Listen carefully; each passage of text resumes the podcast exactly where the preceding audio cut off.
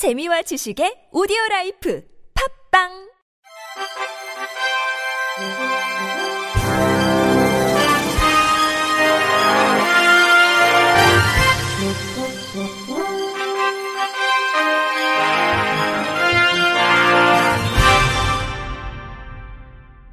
청취자 여러분 안녕하십니까? 4월 첫째 주 주간 KBIC 뉴스입니다.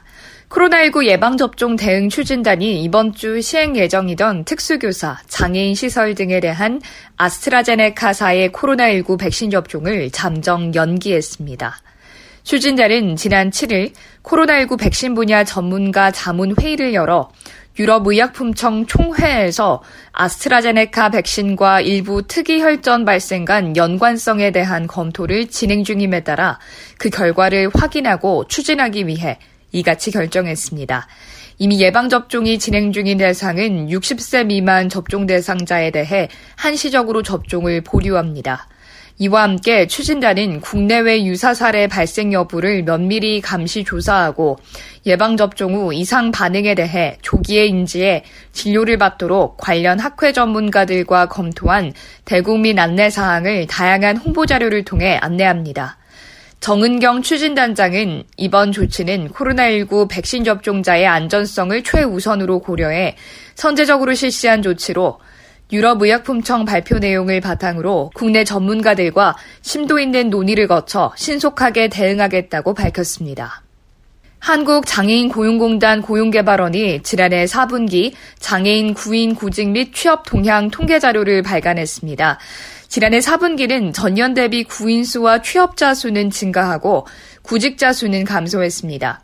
구인 수는 4만 1,917명으로 전년 대비 56% 증가했고 구직자 수는 17,611명으로 7.7% 늘어난 가운데 취업자 수도 13,409명으로 37.7% 상승했습니다.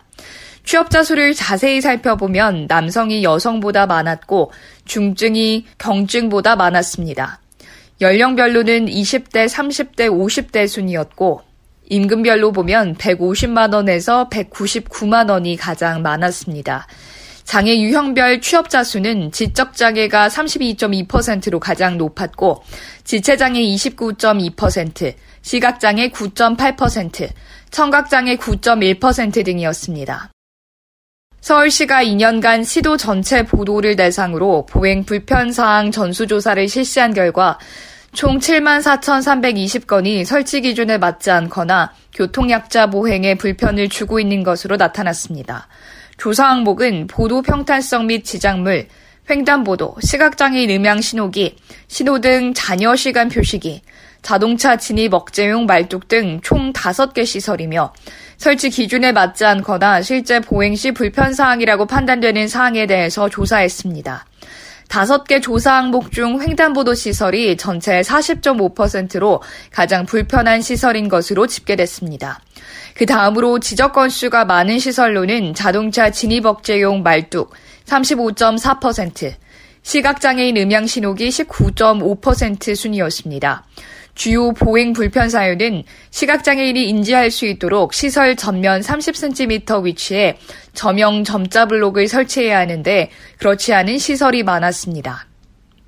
디지털 접근성 향상을 위한 디지털 시각장애 연대가 지난 2일 출범했습니다.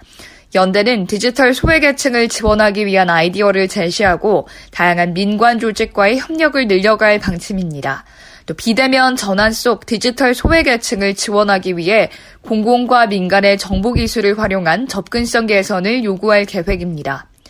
연대는 첫 활동으로 선거관리위원회에 등록된 보궐 선거 후보자 공보물을 시각장애인 열람에 문제가 없도록 개선 요구하고 웹 접근성 지침 개선 작업도 함께 추진합니다. 디지털 시각장애 연대 한혜경 대표는 코로나19 이후 온라인 활동이 많아진 가운데 시각장애인이 할 수 없는 일이 많아졌다면서 이에 대한 문제를 제기하고 같이 고민하기 위해 연대를 출범하게 됐다고 말했습니다. 이어 시각장애인이 국민이자 사회 구성원으로서 소비자로서 온라인 환경에서 존중받지 못하는 상황이라면서 관공서에서 발행하는 문서는 접근성 없이 업로드되고 홈택스 연말정산조차 사용성이 보장되지 않는다고 지적했습니다. 서울교통공사가 성민복지관과 함께 노원, 도봉, 강북군에 위치한 지하철역 10곳에 장애 인식 개선을 위한 홍보 행사를 오는 30일까지 진행합니다. 장애인을 향한 편견 허물기, 평범한 일상의 첫 걸음입니다라는 슬로건 아래 지하철 4호선 당곡에 상계, 노원, 창동, 쌍문, 수유, 미아, 미아사거리, 기름역, 6호선 화랑대역에서 진행됩니다. 이 기간 10개 역산의 계란과 승강장 안전문에 다양한 홍보물을 부착하고 역산의 안내방송을 통해 지하철을 이용하는 시민들에게 장애 인식 개선의 필요성을 적극 알릴 예정입니다. 승강장 안전문 홍보물의 촬영 시 동영상을 감상할 수 있는 QR코드를 함께 부착하고 동영상에 대한 감상평을 본인 누리소통망에 올리면 추첨을 통해 상품을 제공합니다.